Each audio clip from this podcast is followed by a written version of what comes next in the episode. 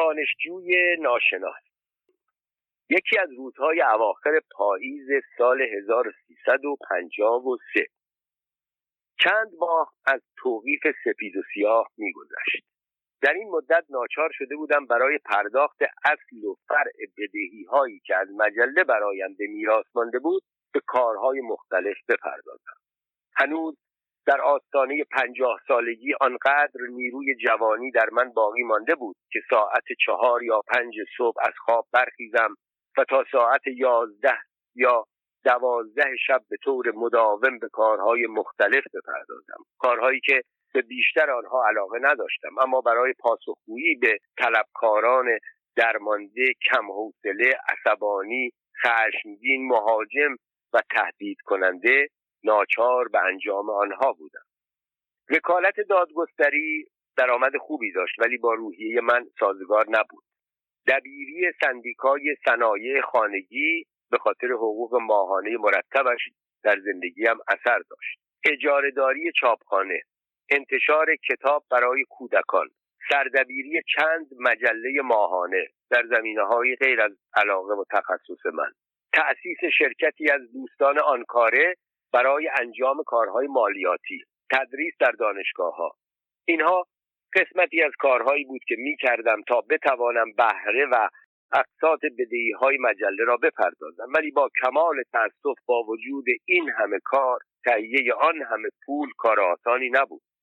به این جهت اغلب ناچار می شدم قسطها را یک بار دیگر تقسیط کنم. بابت بدهی های عقب مانده مجددا چک های وعده بدهم و مهمتر از همه خودم را از معرض دید طلبکاران نازنین دور نگه دارم. سهرخیزی و دیرخوابی یک علتش همین در میان این کارهای رنگارنگ بعضی هم بودند که به آنها علاقه داشتم. مثلا اداره نشریه ادبی انتشار کتابهای کودکان و تدریس در دانشگاه. اما اشکال کار این بود که نوشتن و چاپ کتاب کودک وقت و سرمایه لازم داشت که من نداشتم. مدیر نشریه ادبی مرد خوشقلب و باصفایی بود اما پول نداشت.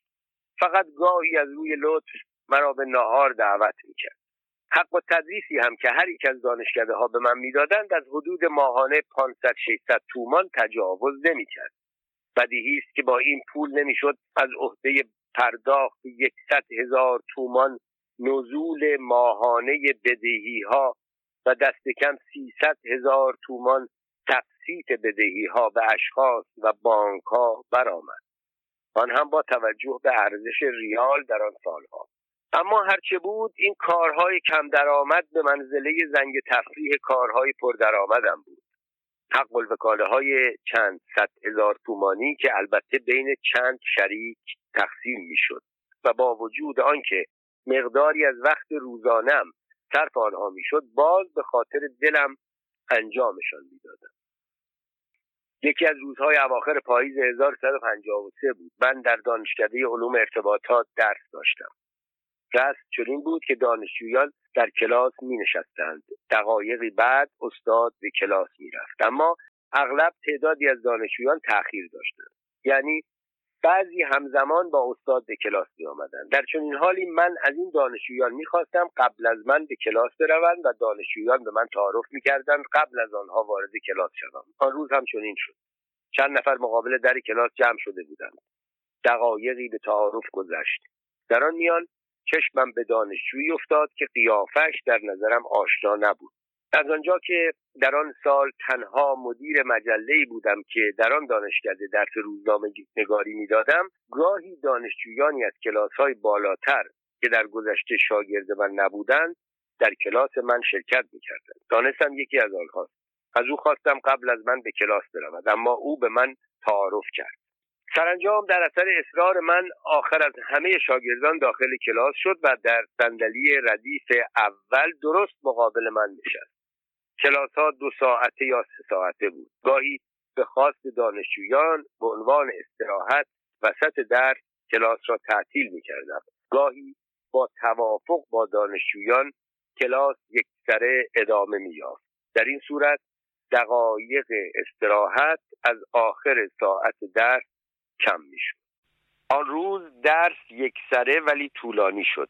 دانشجویان درباره مسائل روز سوالاتی داشتند که به آنها پاسخ دادم. دانشجوی مهمان که یک کیف سامسونیت سیاه رنگ در دست داشت با دقت به سخنان من گوش می‌داد. بعضی اوقات یادداشتهایی برمی داشت اعتراف می کنم که از این همه توجه لذت می بردم و گاهی نگاهی از روی قدردانی به او می کرد. معمولا پس از خاتمه ساعت درس بیشتر دانشجویان که در کلاس روزنامه نگاری سال اول تعدادشان به صد پسر و دختر می رسید فورا می رفتند. ولی همیشه چند نفری می ماندند دور تریبون استاد جمع می شدند و سوال می کردند. تعدادی برای آموختن بیشتر بعضی هم برای نشان دادن خودشان به استاد و ایجاد رابطه صمیمانه با او به خاطر گرفتن نمره بهتر دانشجوی تازه وارد هم داخل این جمع شد ولی سوالی نکرد تا آنکه خسته از طول مدت کلاس بلند شدم گفتم بچه ها دیگر بس است برویم. من خسته شدم. کیفم را برداشتم و از کلاس خارج شدم. باز طبق عادت چند نفری صحبت کنان مرا تا اتومبیل همراهی کردند. دانشجوی سال بالا هم با آنها آمد. وقتی سوار اتومبیل آریتی پژو 404 تهران الف متعلق به شوهر خواهرم شدم طبق عادت خطاب به دانشجویانی که تا کنار اتومبیل با من آمده بودند گفتم بچه ها من به شمیران می روم اگر کسی راهش آن طرف است بیاید. ماشین سواری مجانی است. بچه ها تشکر کردند خداحافظی کردند رفتند. دانشجوی ناشناس ایستاد. دانستم راهش با من یکیست اما خجالت می‌کشد بگوید. در کنار راننده را باز کردم تعارف کردم. چند لحظه هم او تعارف کرد. اصرار کردم. تهاشی کرد. اما سرانجام سوار شد و من به راه افتادم. در بین راه سر صحبت باز شد. پرسیدم سال چندم هستید؟ گفت سال چهارم. و بعد از لحظه ادامه داد اما نه در دانشکده علوم ارتباطات. من دانشجوی دانشکده حقوق هستم. گفتم معلوم می شود به روزنامه نگاری علاقه دارید که وقتتان را در کلاس من تلف کردید. گفت علاقه زیادی نداشتم. اما امروز که در این کلاس شرکت کردم علاقه مند شدم. روزنامه نگاری درس زنده است اما حقوق اینطور نیست. در روزنامه نگاری مسائل روز مطرح می شود در حقوق با قوانین کهنه سر و کار داریم. از کمپلیمان او خوشم آمد.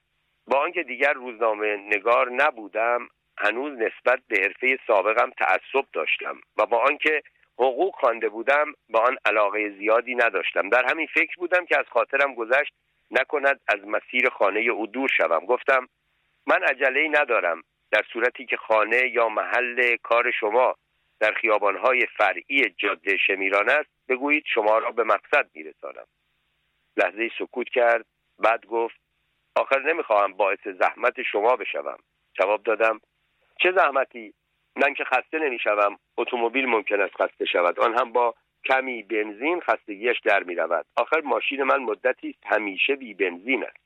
و بعد از این شوخی بیمزه خودم خندیدم. او هم خندید. ولی بلافاصله گفت پس اگر زحمت نیست و اولین خیابان دست راست بپیچید. وارد خیابان پهنی شدم که تعدادی ساختمان تازه ساز و مقداری زمین خرابه در آن به چشم می‌خورد. پس از طی حدود 100 متر گفت بی زحمت نگه دارید. پا را روی ترمز گذاشتم توقف کردم. انتظار داشتم زود پیاده شود تا به راهم ادامه دهم. پیاده نشد. به طرفش برگشتم تا اگر می‌خواهد از اینکه باعث زحمت من شده عذرخواهی کند از او دلجویی کنم و کارم را کم اهمیت بشمارم اما او همچنان سر جایش نشسته بود. سرش پایین بود. گویی از اینکه مرا این همه زحمت داده بود خجالت می‌کشد و میل دارد به نوعی جبران کند. مثلا دعوت کردن من به خانه یا دفتر. آماده بودم اگر چنان کرد با تشکر از پیشنهادش دعوتش را رد کنم. بعد از سه ساعت تدریس به استراحت احتیاج داشتم.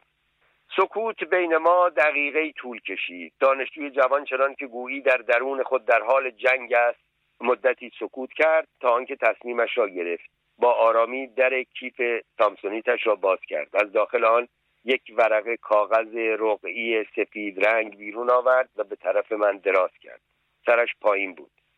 اما رنگش به سفیدی رنگ کاغذ شده بود. بالای کاغذ آرم شیر و خوشی چاپ شده بود. پایین آن چند سطر چاپی فرمول مانند و چند جمله کوتاه که با خودکار نوشته شده بود و پایین آنها یک مهر پتوپن با استامپ آبی. با این کاغذها از مدتی قبل به ویژه بعد از توقیف مجله آشنایی داشتم. حکم جلب بدهکاران بود. با مطلبی به این مضمون خطاب به کلیه معموران انتظامی. با ارائه این ورقه به وسیله زینف آقای علی بهزادی را به اولین پاسگاه انتظامی هدایت نمایید. سر را که بلند کردم تازه در پیادهرو مقابل چشمم به تابلو بزرگ کلانتری شماره فلان افتاد. یک پاسبان با یک تفنگ دراز در اتاقک مخصوص ایستاده بود تا امثال ما را به درون راه دهد. وقتی وارد شدیم مانع از خروجمان شود. از اتومبیل پیاده شدم. در سمت خودم را قفل کردم و به سمتی که دانشجو نشسته بود رفتم. گفتم بفرمایید برویم. من آمادم. دانشجو از اتومبیل پیاده نشد. دانستم از دانشجویان دانشکده حقوق است که برای گرفتن پروانه وکالت و گذراندن دوره اختبار با یک وکیل پای یک دادگستری کار می‌کند. در سمتی را که نشسته بود باز کردم. گفتم خجالت نکشید. پیاده شوید. معلوم از کار اولتان است. شما که می‌خواهید در آینده وکیل دادگستری شوید باید عادت کنید تسلیم احساساتتان نشوید. فقط در این صورت است که در کار موفق خواهید شد. مدتی هم که گذشت به این کارها عادت خواهید کرد. فقط یک چیز مرا وسوسه می کرد این شخص که حکم جلب مرا گرفته کدام یک از بانک ها دوستان معاملگرهای متعدد من است که مرا تا دانشکده تعقیب است؟ در پاسخ سوال من اسم یک دکتر طب را آورد. دکتر ف. او از دوستان قدیمی من و از آشنایان خانواده ما بود. با هم معاشرت داشتیم. خیلی ثروتمند بود. در کشور تانزانیا در آفریقا تبابت می‌کرد. در سال یکی دو ماه به ایران می آمد صد هزار تومان به من وام داده بود. طی این مدت یکصد و هشتاد هزار تومان به عنوان بهره و دیرکرد گرفته بود. هنوز بیست هزار تومان از طلبش مانده بود. می‌دانستم به خارج رفته. قبل از سفر از او خواسته بودم به علت تعطیل مجله مدتی به من مهلت بدهد ولی او گرفتن وکیل و اجرای حکم را مخصوصا برای زمانی گذاشته بود که در ایران نباشد. آخر او مردی معدب و خجالتی بود. احتمالا خجالت می‌کشید در زمان اقامتش در ایران مرا بازداشت کنند. بسیاری از وکیلها هم در این موارد به عالم همکاری اعتنا نمی کنند. بهانه آنها انجام وظیفه است. دلیل واقعیشان گرفتن حق الوکاله. برای همین هم بود که وکیل دکتر فه یعنی آقای میم میم که او هم با من دوستی و آشنایی داشت بدون اطلاع و اختار قبلی می‌خواست مرا در بنبست قرار دهد. دانشجو پیاده شد. با صدای لرزان گفت آقای دکتر شرمندم هر چه فکر می‌کنم می‌بینم نمی‌توانم حاضر شوم شما را بازداشت کنم. گفتم تو نکنی شخص دیگری می‌کند. خیلی از طلبکاران مجله از این کاغذها در دست دارند. با تأثیر گفت من نمی‌خواهم وکالت کنم. فردا می‌روم این کاغذ را به آقای میم میم پس می‌دهم. او نشانی خانه محل دفتر وکالت آدرس دفتر سندیکا و دیگر محلهای کار شما را به من داد. اما گفت بهتر است بروید دانشکده آبرویش را پیش شاگردها ببرید در آن صورت بدهی را زودتر می‌دهد. من عمل زشتی کردم. اینطور نیست؟ آیا شما می توانید برای من کاری در یکی از روزنامه ها پیدا کنید؟ من پس از شرکت در این کلاس به روزنامه نگاری علاقه پیدا کردم. از وکالت متنفر شدم. گفتم یک سوال دارم. میدانی وضع مالی آقای میم میم وکیل راهنمایت چطور است؟ گفت توپ توپ است. گفتم میدانی او چند سال بعد از من فارغ‌التحصیل حقوق شده؟ امروز وضع مرا هم که خودت دیدی. اگر از من میشنوی در اینجا روزنامه نگاری نکن. چون دیدم حاضر نیست وظیفش را انجام بدهد گفتم پس بیا سوار شو تا لاقل تو را به خانهت برسانم. جواب داد نه متشکرم. پیاده می‌روم. احتیاج به کمی هواخوری دارم. برق یک قطره اشک را در چشمهایش دیدم. رو برگرداندم تا دست کم او چیزی در چشمهای من نبیند. اکنون که مشغول نوشتن این سطور هستم 23 سال از آن روز میگذرد. اسم آن جوان با احساس را فراموش کردم. نمی‌دانم او حالا یک وکیل دادگستری موفق شده یا یک روزنامه نویس مقروز بیکار و ممنوع القلم. دوست ناشناس اگر دوست ناشناس اگر این خاطره را خواندی با من تماس بگیر. خیلی دلم می‌خواهد از وضع و حال تو مطلع شوم.